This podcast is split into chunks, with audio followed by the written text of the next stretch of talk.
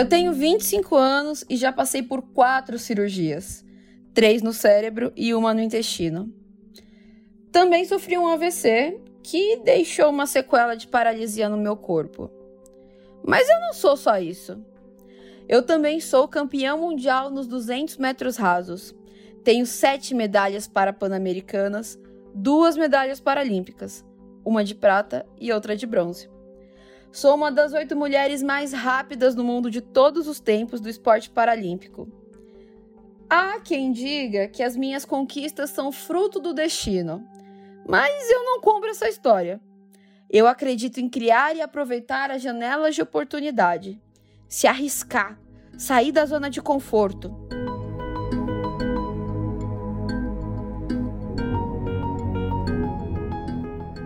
Exemplo de resiliência, a atleta paralímpica Verônica Hipólito, ao longo da sua infância, adolescência e vida adulta, teve sempre que driblar seus problemas de saúde para ultrapassar seus recordes, desafios e literalmente correr atrás dos seus sonhos. Verônica se abala com as frustrações, como qualquer um de nós, mas não se permite cair no lugar do vitimismo. Para ela, a chave do sucesso é aprender a jogar com as cartas que a vida lhe dá. Conheça a história da velocista e orgulho nacional Verônica Hipólito. Ouça, no final do episódio, as reflexões do especialista em desenvolvimento humano Mark Kirst para te ajudar a se conectar com a história e com você mesmo. Eu sou Geise Diniz e esse é o podcast Plenai. Ouça e reconecte-se.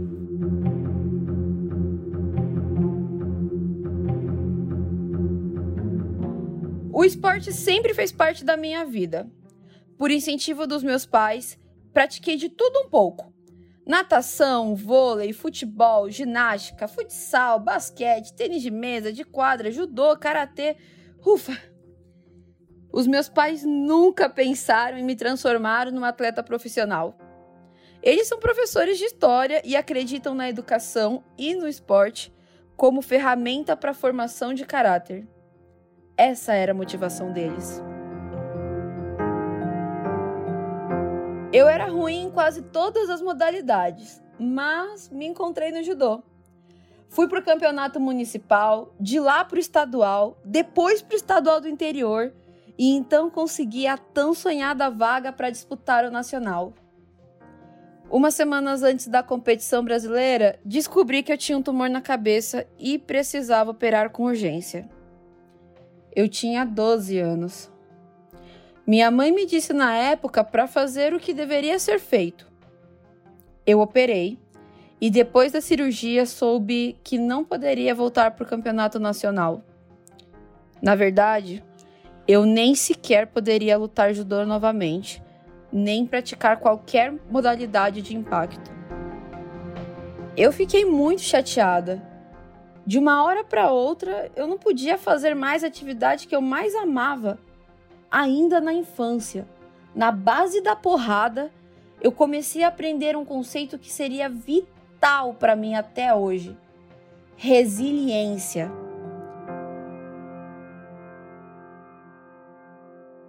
Resiliência é a capacidade de se adaptar às más condições. Ou, nas minhas palavras, é a vida te derrubar, te encher de porrada e você se levantar. Meu pai viu que eu estava muito triste e me inscreveu no festival de atletismo, pertinho de casa. Era domingo, umas sete horas da manhã, e eu não queria ir, mas ele me levou mesmo assim. Eu corri pela primeira vez e levei uma surra. Não liguei para a derrota e saí de lá falando que queria ser a menina mais rápida da cidade. Meu pai disse: então se esforce para isso. Parece cena de filme, eu sei, mas aconteceu desse jeitinho. Eu comecei a treinar atletismo e me empolguei. Tava indo tudo bem. Até que uma noite, aos 14 anos, Senti um formigamento no braço e na perna. Eu tava em casa. Tentei falar pro meu irmão, mas a frase não saía da minha boca. Caí no chão e acordei no hospital, com a parte direita do meu corpo paralisada. Me disseram que eu tive um AVC e não poderia voltar a correr, talvez nem caminhar. Na alta, na porta do hospital, meu pai me disse para eu não aceitar que alguém dissesse o que era possível ou impossível para mim. Eu voltei para fisioterapia e para fonoaudiologia. Reaprendi a falar, a andar, a trotar, a correr e a correr mais rápido. Procurei a melhor equipe de atletismo da cidade, fiz um teste e passei. Mas, por mais que eu treinasse, eu continuava mancando. Eu tinha espasmos e meu braço ficava extremamente rígido. O treinador da época disse que provavelmente eu era uma atleta paralímpica que estava competindo com os olímpicos. Aos 16 anos, fiz uma classificação para saber se eu tinha legitimidade ou não para entrar no movimento paralímpico. E eu tinha, pela sequela do AVC. No campeonato regional, conquistei três medalhas de ouro. Depois, mais três no nacional. E no meu primeiro mundial, me tornei campeã e recordista dos 200 metros rasos. Naquele momento, eu não era só a mais rápida da cidade. Eu era a mais rápida do planeta.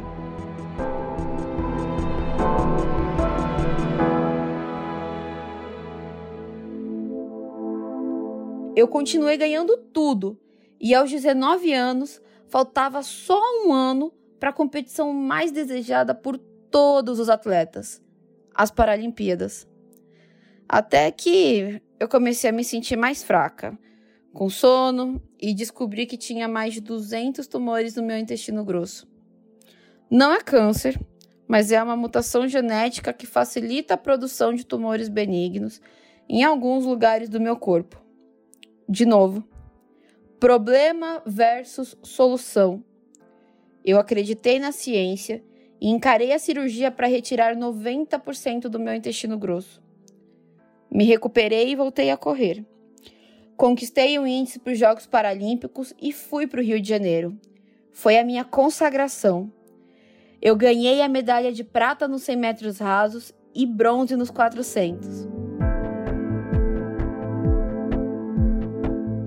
É claro que, como atleta, eu sempre quero mais. Eu estava voando e mirando nos ouros que eu queria conquistar em Tóquio. Mas o tumor no cérebro voltou. Eu operei. Em 2018, tive que repetir a cirurgia por causa de erro médico. Dessa vez, o baque foi imenso, o maior de todos. Eu já não tinha uma parte da minha hipófise, que é uma das glândulas que produz hormônios. Por causa dos remédios, o meu peso foi de 47 quilos para mais de 70. Eu vestia PP com folga e de repente passei a usar GG. De repente eu estava cheia de estrias, com uma barriga enorme. Eu não aceitava aquele corpo.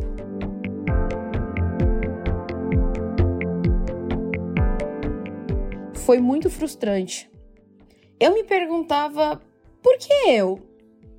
Se tem tanta gente que faz coisa errada, por que isso acontece comigo? Por que minha família tem que passar por isso de novo?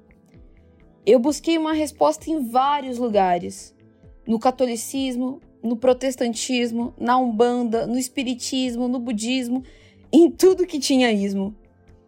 E não encontrei um porquê. Ninguém desceu do céu para falar comigo. Eu não queria mais treinar. E eu sentia raiva tempo todo. Era só raiva, raiva e raiva. Demorou um tempo para eu entender que aquele não era o melhor jeito de encarar as coisas.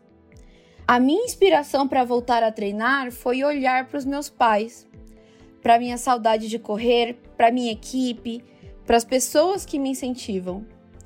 Eu entendi que eu podia sentir raiva, ficar brava, insegura, mas eu tinha que voltar a fazer aquilo que eu sei, aquilo que eu amo: correr.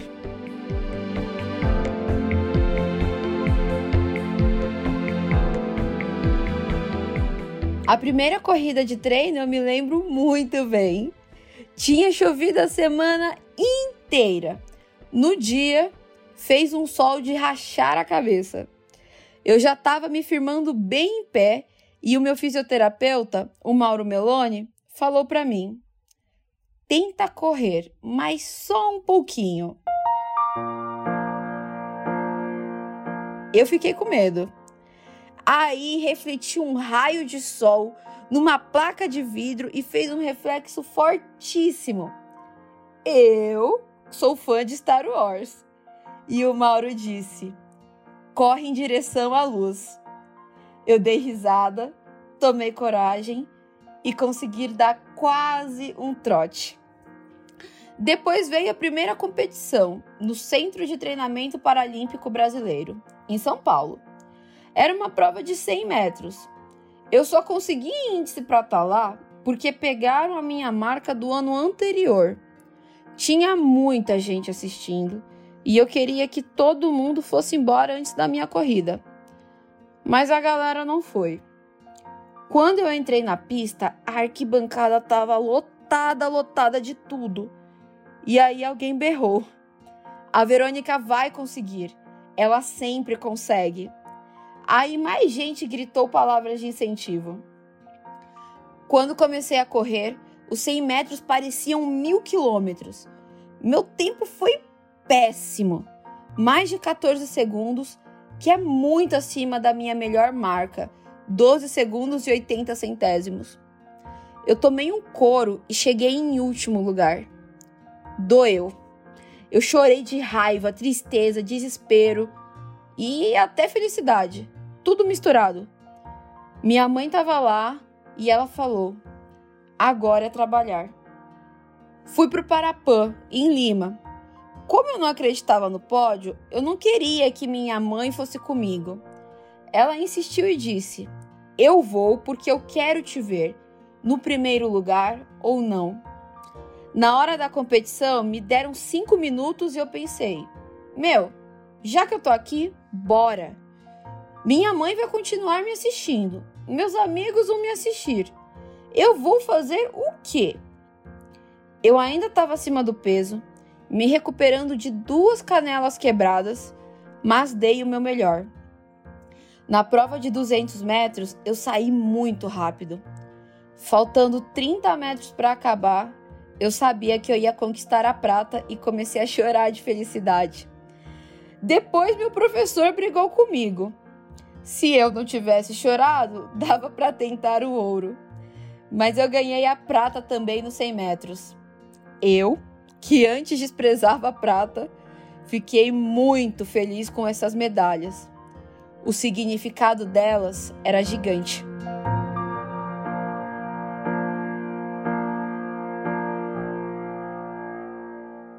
Mas a minha principal conquista de todas, curiosamente, foi não conseguir ir para os Jogos Paralímpicos de Tóquio. Sabe aquele tumor no cérebro? Ele voltou e interrompeu meu treino. Dessa vez, parece que virou uma chavinha na minha cabeça. Eu não senti raiva. Eu não perguntei o por que eu? Eu nem fui buscar respostas no além. A gente tem a mania de só considerar o sucesso quando traça um plano e aquele plano dá certo. Eu entendi que não é bem assim. O sucesso não necessariamente vem da maneira que a gente desenhou. E aí entra, de novo, a resiliência. Eu aprendi a jogar com as cartas que a vida me dá. É chato ter operado tantas vezes? É chato. Eu fico chateada? Muito. Mas a vida não foi feita para a gente ficar chorando e resmungando. Eu sinto a raiva e a tristeza, mas depois enxugo as lágrimas e busco a solução. Para que complicar? De uma maneira inesperada, recebi o convite do canal Sport TV para comentar os Jogos Paralímpicos de Tóquio. Eu me diverti e aprendi muito. Foi uma maneira diferente de ir para a competição sem o peso de antes. Muita gente brinca que a vida não é uma corrida de 100 metros, mas sim uma maratona. A minha provavelmente é uma maratona de tantas coisas que acontecem. mas uma maratona formada por ciclos de 100 metros. E uma corrida de 100 metros não é definida em 12 ou em 9 segundos se você for o Usain Bolt.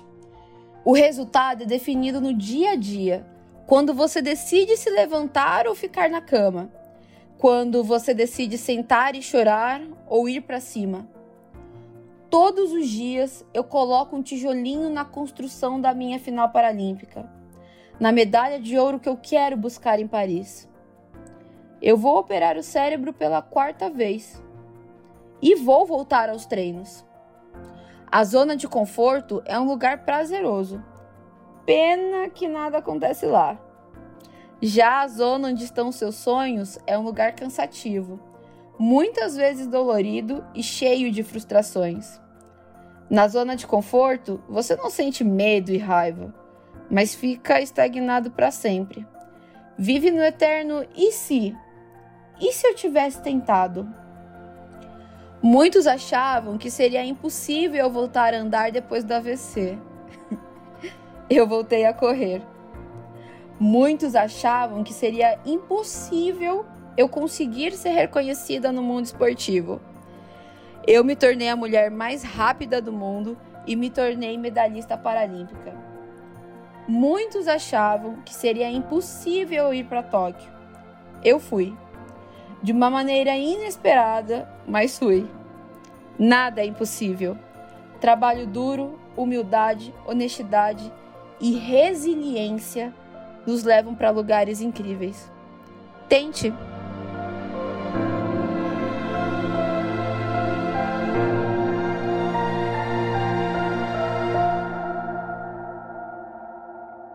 A história de infinitas superações de Verônica é capaz de nos demonstrar na prática um dos maiores segredos no uso da nossa mais perigosa e potente ferramenta humana, a mente. Nesta existência dual, duas forças convivem a todo momento. Um pulso evolutivo e expansivo que nos estimula a crescer, superar os nossos limites e conquistar mais vida a cada oportunidade. A outra força é a da resistência, que busca poupar energia preservar o conhecido e defender a famosa zona de conforto. A mente é o filtro que determina qual dessas forças vencerá a prova de cada dia. O segredo aberto para todos, mas compreendido por poucos, é o poder de decisão que todos temos ao alcance a todo momento. Verônica define a virada de perspectiva com simplicidade. Vou encarar a situação com um problema ou solução? fomos inspirados a nos permitir sentir a potência da raiva para depois poder transmutar a dor em força de evolução. Independente da magnitude do obstáculo ou desafio, se cedermos à reatividade automática e negativa da mente, cairemos na espiral descendente que nos leva a questionar a própria capacidade, sabotar as possibilidades e paralisar qualquer ação. Ao encarar desafios de tamanhos inimagináveis para a maioria de nós, e continuar mesmo assim escolhendo pela volta por cima, Verônica nos convida a perceber que a nossa realidade é sim produto da nossa liberdade de interpretação. Qual é a sua corrida e quais são os seus obstáculos? Sua vitória mora no ouro ou na capacidade de cair e levantar?